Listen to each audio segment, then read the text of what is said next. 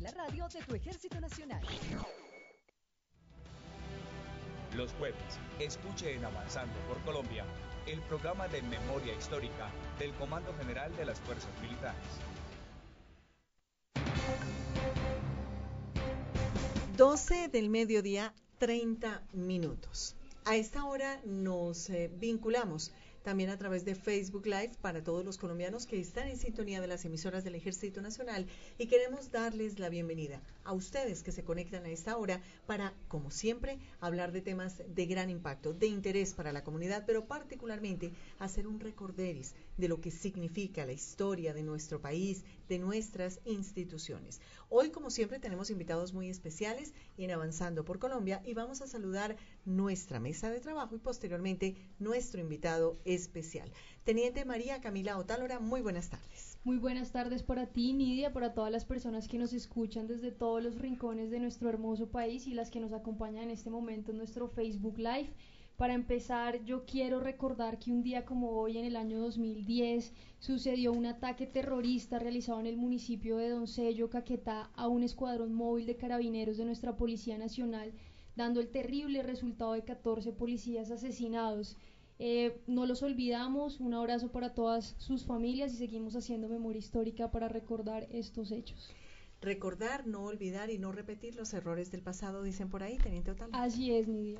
12 del mediodía, 32 minutos. Les queremos presentar a ustedes que están a través de nuestro Facebook Live y a quienes se conectan en más de 90 emisoras a esta hora del mediodía al señor Brigadier General Eliot Gerardo Benavides. Él es comandante del Comando Conjunto Estratégico de Transición, magíster en Seguridad y Defensa Nacionales, magíster en Ciencia y Arte Operacional de la Universidad del Aire de los Estados Unidos, magíster en Estudios de Problemas Económicos, Políticos e Internacionales de la Universidad Externado de Colombia, miembro investigador del Grupo de Ciencia y Poder Aéreo de la Escuela de Posgrados Fuerza Aérea Colombiana y miembro investigador del Grupo de Centro de Gravedad de la Escuela de Guerra. Señor Brigadier General Benavides, qué gusto tenerlo con nosotros. Muy buenas tardes. Nidia, un cordial saludo y para todos ustedes que nos siguen a través de las diferentes redes sociales.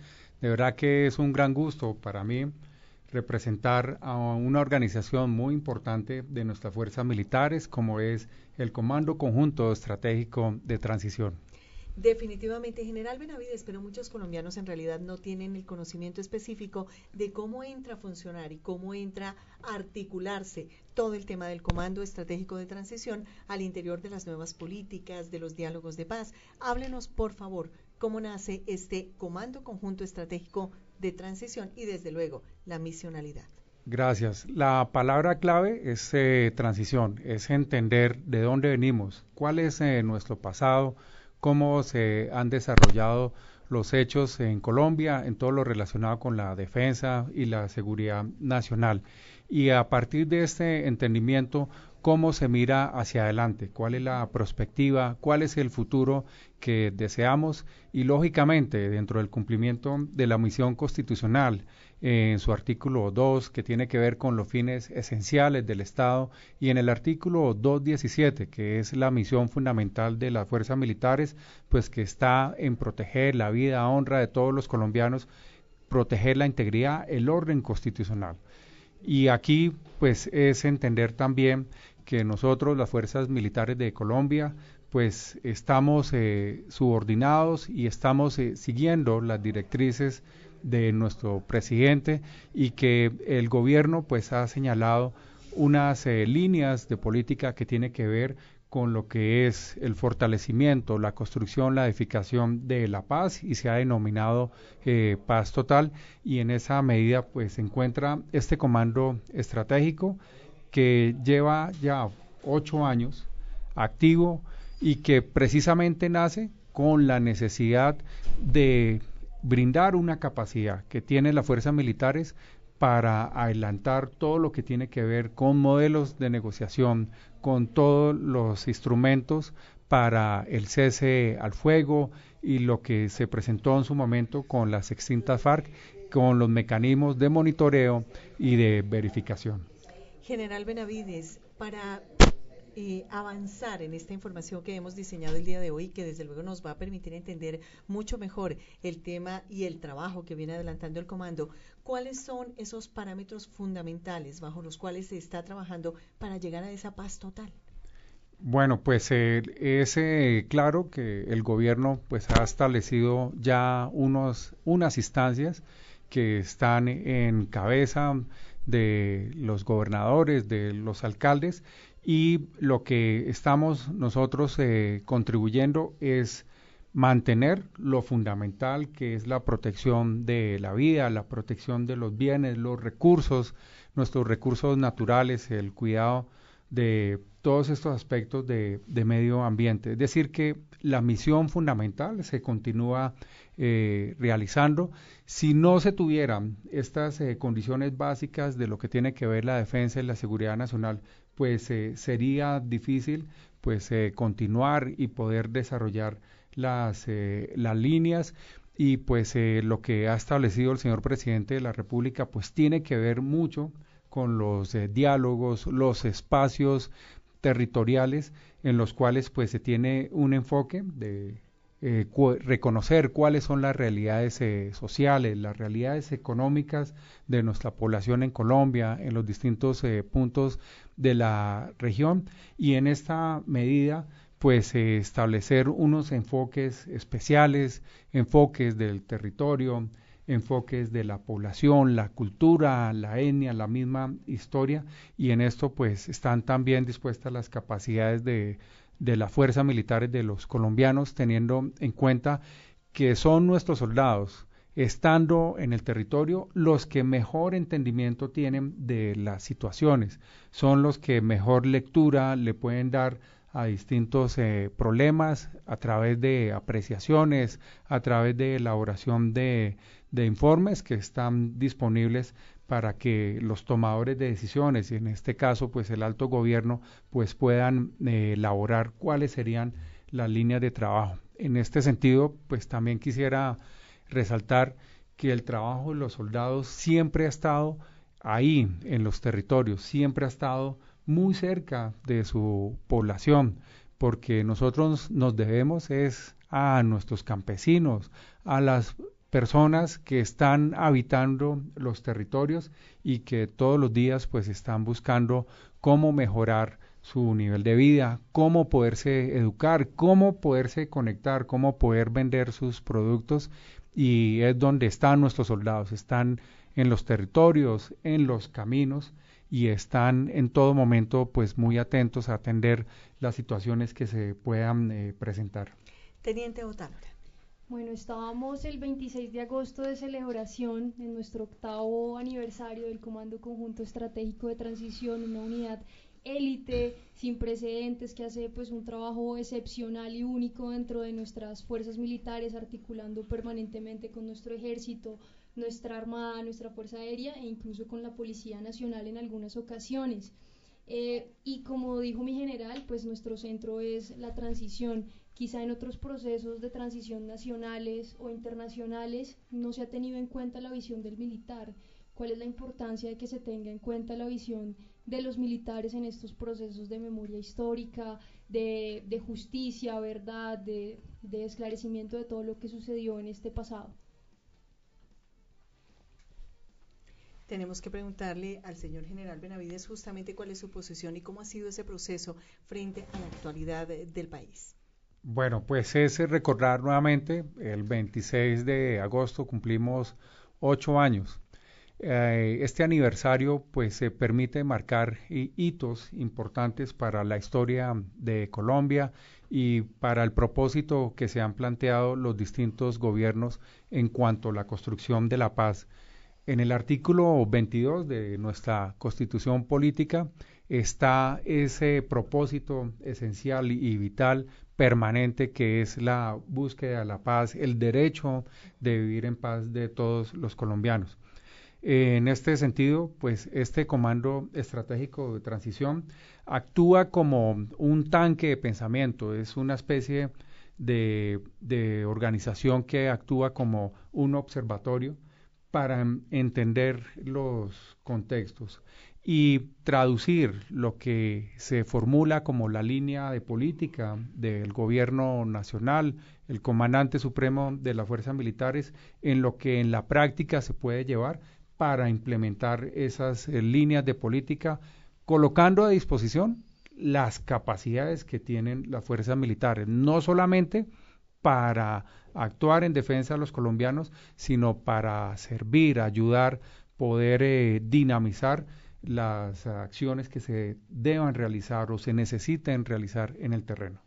Definitivamente. Tenemos que preguntarle a propósito del Comando Conjunto Estratégico de Transición, y esto para información de ustedes que están al otro lado del radio o al otro lado del Facebook Live, al interior de las fuerzas militares se conoce como el SECOET. Si es así, ¿verdad, Teniente Otávio? SECOET, sí. SECOET. Bueno, eh, está compuesto por varias unidades, por varias dependencias. ¿Cómo se han ido conformando estas dependencias para seguir fortaleciendo este gran proyecto ahora de paz total?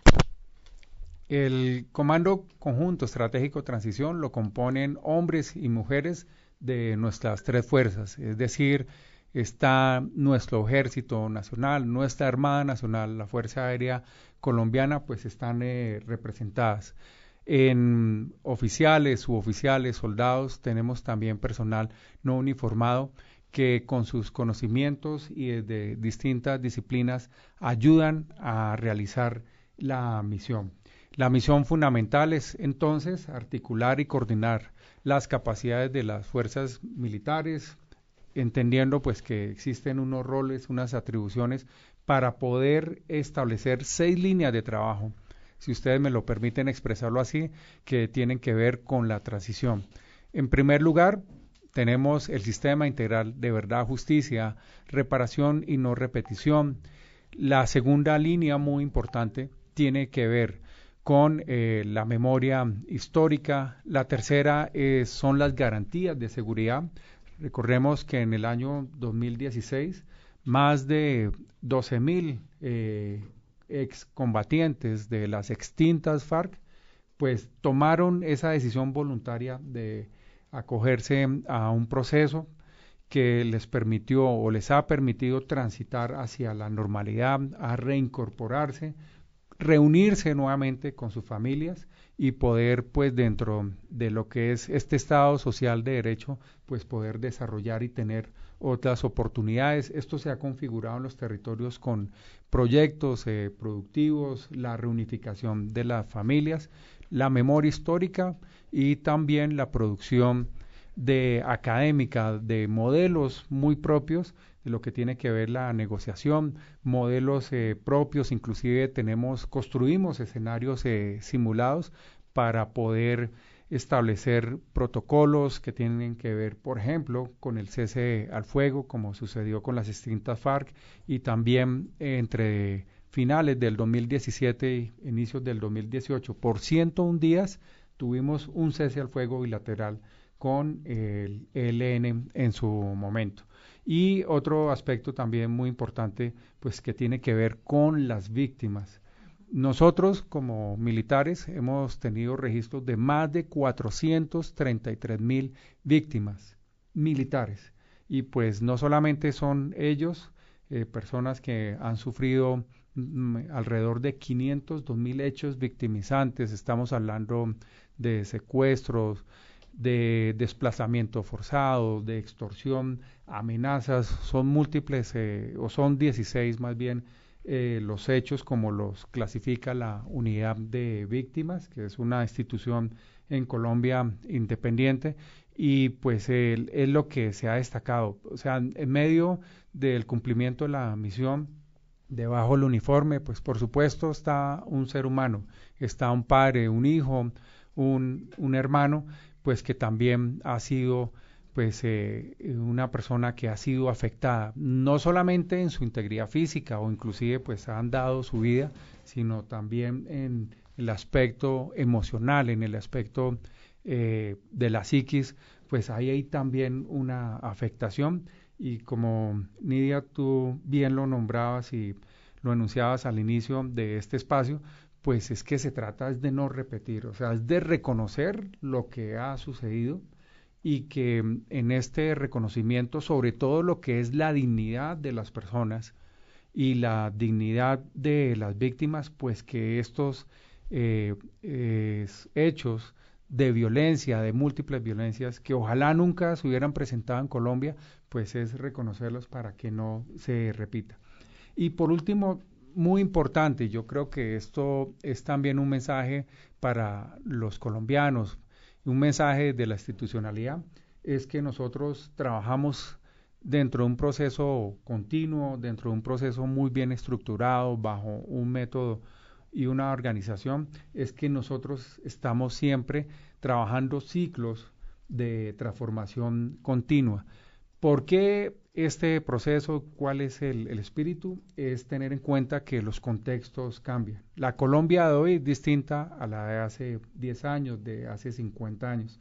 Y por lo tanto, las eh, organizaciones, las instituciones de Colombia, sus fuerzas militares, pues necesitan estar en un camino de la modernización, del mejoramiento de sus capacidades y entender cómo se desarrollan hoy nuestras tareas, nuestras misiones, con un marco transversal que es el de los derechos humanos, el derecho internacional humanitario. Es decir, no es algo eh, separado, hace parte de nuestra estructura y está transversal en nuestras actuaciones, es transversal en nuestros eh, planes militares y en las actividades que desarrollamos todos los días en el territorio. Eh, para un soldado es eh, claro que su misión no se puede desarrollar en un marco diferente que no sean los derechos humanos, que no sea el derecho internacional humanitario y que sólo así podemos entender el concepto, la legitimidad, la legalidad y que nuestras fuerzas militares siempre sigan pues eh, dispuestas y con la posibilidad de seguir sirviendo al país en ese marco de la legalidad, insisto, siempre en un proceso de transformación. 12 del mediodía 47 minutos. Habitualmente con nuestros invitados especiales eh, les vamos a brindar a ustedes parte de la historia de vida de ellos, pero a través de la música. Escuchen esto.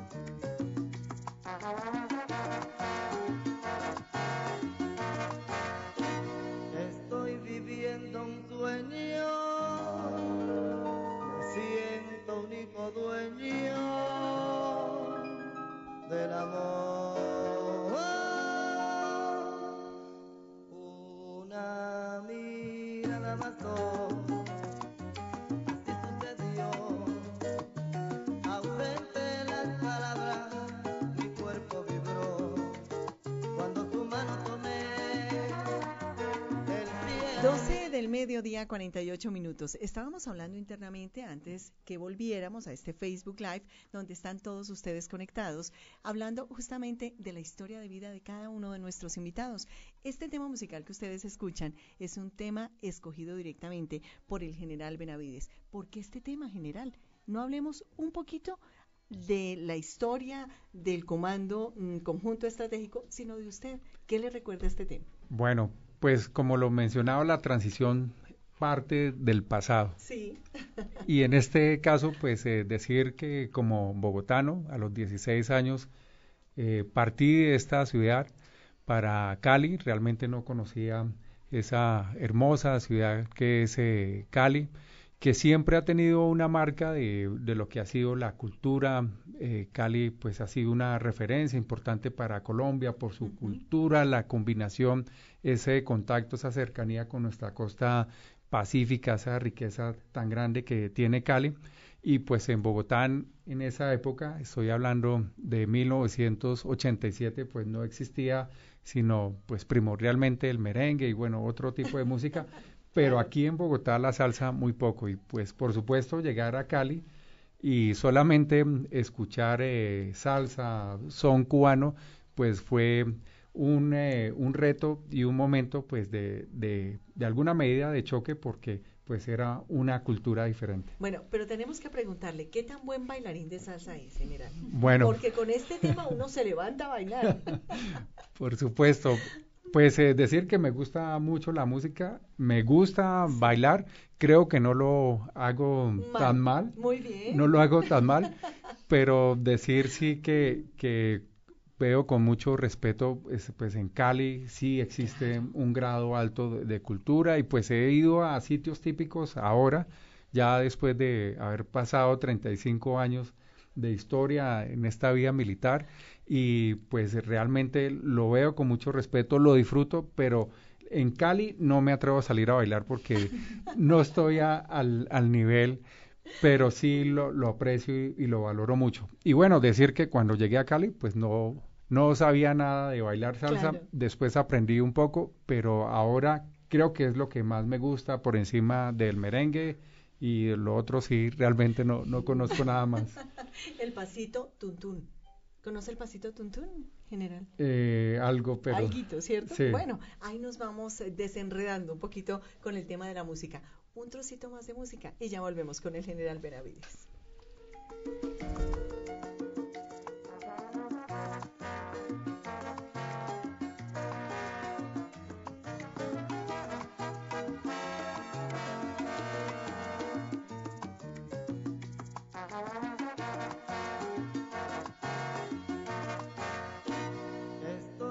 Sueño, un sueño que hacemos realidad, tener en estos estudios de las emisoras del ejército del general Benavides, hablando de una unidad, de, un comando que es tan importante, particularmente en momentos en que estamos hablando de paz total.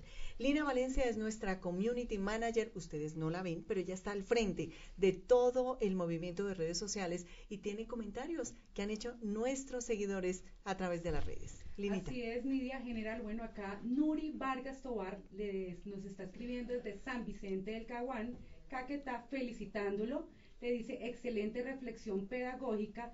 Creo que ahora va a haber más respeto por la vida, porque, se me fue, porque por la vida, porque el trabajo va enfocado a otros aspectos y no los, va, no los van a hacer a propósito. Es buscar la paz, liderazgo y valores. Las fuerzas militares tienen toda la potencia para trabajar, liderar, programar y gracias y felicitaciones nuevamente. Comprender a Dios, lo guíe y lo cuide por siempre, general.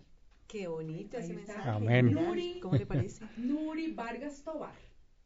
Ahí está. Bueno. Claro que Pues. Nuri, un saludo muy especial, agradezco mucho tu comentario y esa es eh, siempre, en realidad ha sido la disposición de esta fuerza militar, eh, de los soldados. Tú mencionas eh, tres eh, aspectos o tres palabras muy, muy potentes, son ideas fuertes, fuerza que generan mucho.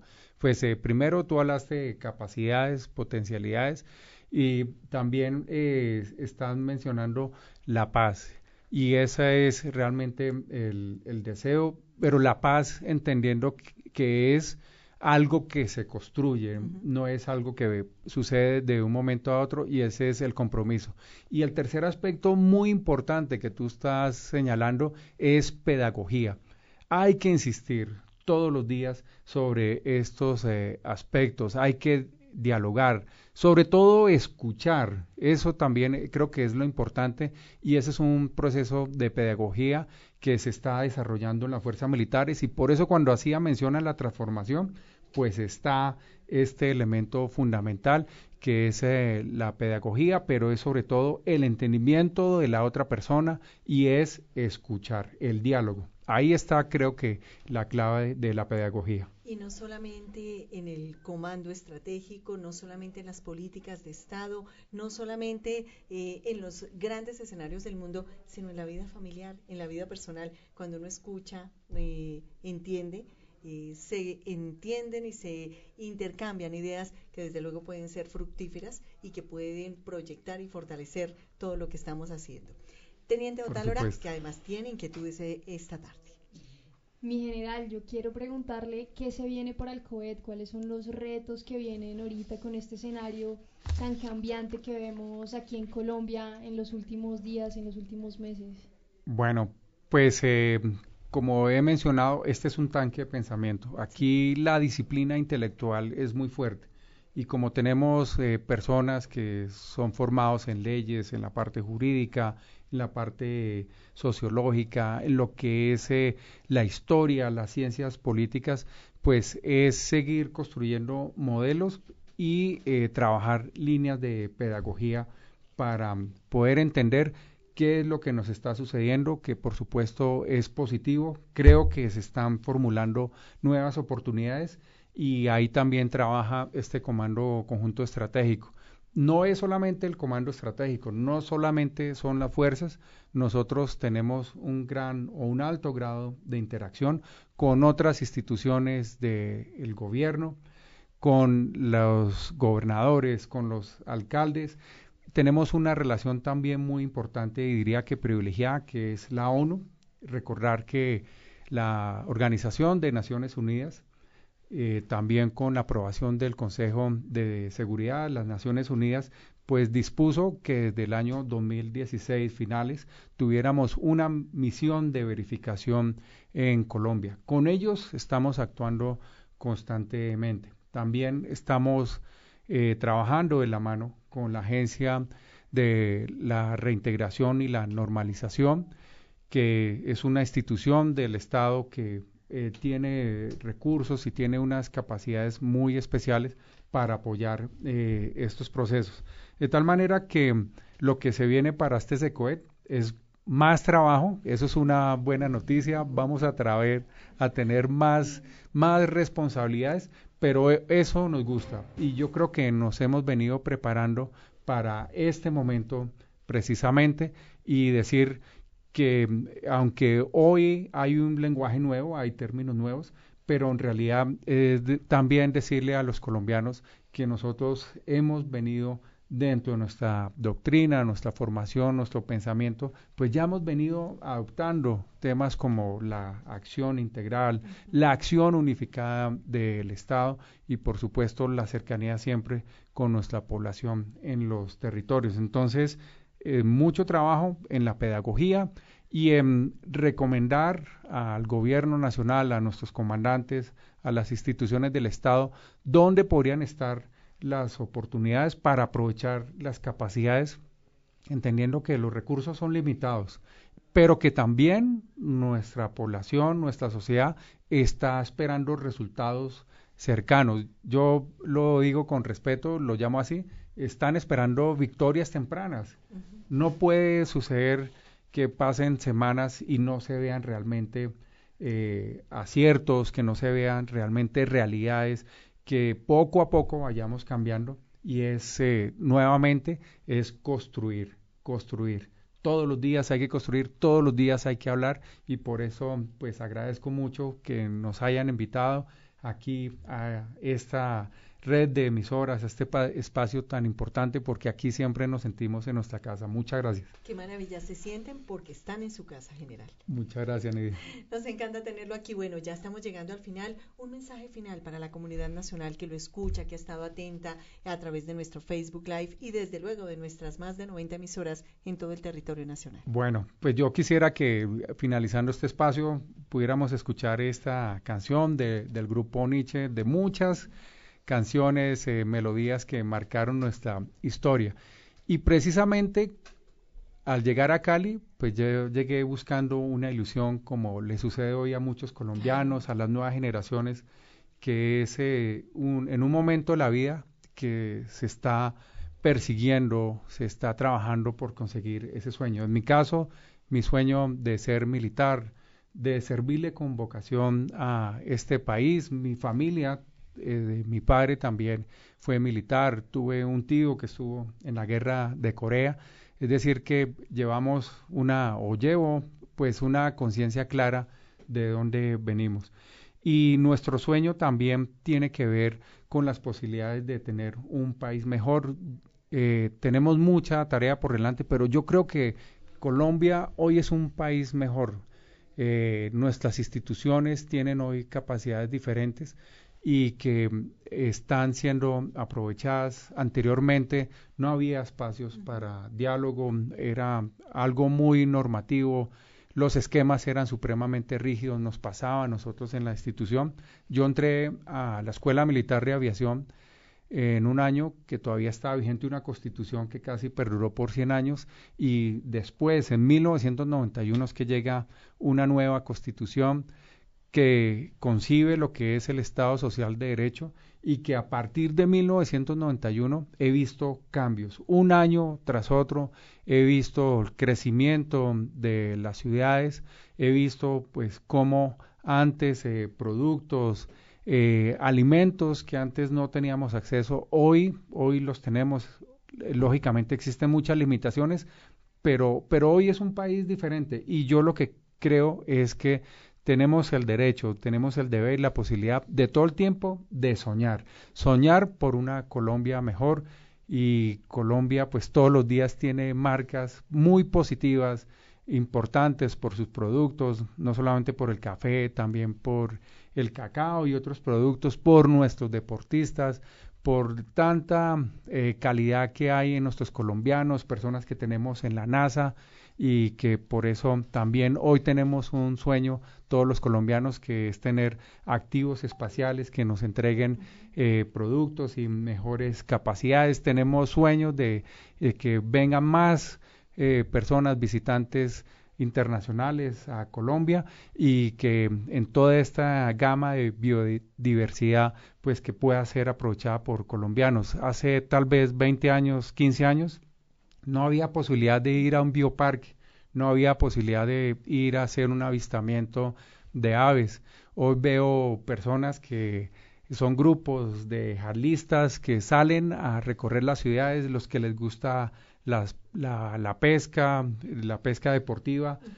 Hace 15 años era impensable estar en el Guainía, en el Bichada, en ríos tan hermosos, no solamente como tenemos el Magdalena, el Cauca, el Atrato, pero tenemos unos ríos como el río eh, Meta, que nos dan unas posibilidades inmensas y, y, en esos lugares o como lo que sucede hoy en Caño Cristales, en la Macarena, hay más visitantes eh, internacionales que los propios eh, colombianos y yo creo que esas son las, las posibilidades para hacer en, emprendimiento. No es fácil, yo entiendo que hay una tarea importante, hay temas pendientes, pero yo creo que a los colombianos no nos quitan esa posibilidad y esa gran capacidad de soñar. Y por eso, pues, eh, esa canción que se la dedico a todos ustedes, de que sientan que hay que seguir soñando, es posible seguir soñando, pero también decir que la diferencia entre un sueño y una realidad es la fecha y eso es lo que queremos hacer, colocarle una fecha más próxima que lejana a todos estos sueños que tenemos los colombianos de estudiar, de progresar y de trabajar y vivir en este hermoso país. Muchas gracias. Señor Brigadier General Elliot Gerardo Benavides, comandante del Comando Conjunto Estratégico de Transición, nos encanta haberlo tenido el día de hoy. Lástima que no nos dio una muestra del pasito tuntún o de otro pasito de esos, pero poder hablar de salsa y poder hablar de sueños es muy importante. ¿Cómo fue la frase? La diferencia entre los sueños y la la diferencia entre los sueños y, y, la, y lo que es la realidad es una fecha. Es una fecha, eso hay que tenerlo muy en cuenta, una fecha. Teniente Otalora, ¿cómo le parece? Espectacular nuestro invitado de hoy, muchas gracias. Fantástico, y aprovechando ese tema de las fechas, recordarles que hoy iniciamos septiembre, mes del patrimonio. Para del amor y la amistad. También del amor y la amistad, sí, claro que sí. Un mes hermoso para que visiten nuestro museo militar en el centro de Bogotá, en la Candelaria, en la calle 10, número 492. Los esperamos completamente gratis. Es invitación. Es una invitación. Gratis. Nada que hacer. Bueno, Teniente María Camila Otálora, como siempre, muchísimas gracias por haber estado con nosotros. Muchas gracias a ti, Nidia. Nosotros nos vamos al frente del control máster, el sargento JP Ortega, quien les habla, Nidia Janet Martínez. Los dejamos con muy buena música, con un sueño que nos ha traído un general de nuestro país, un general que habla de cambio, que habla de paz, que habla de sueños que se vuelven realidad por la paz del país.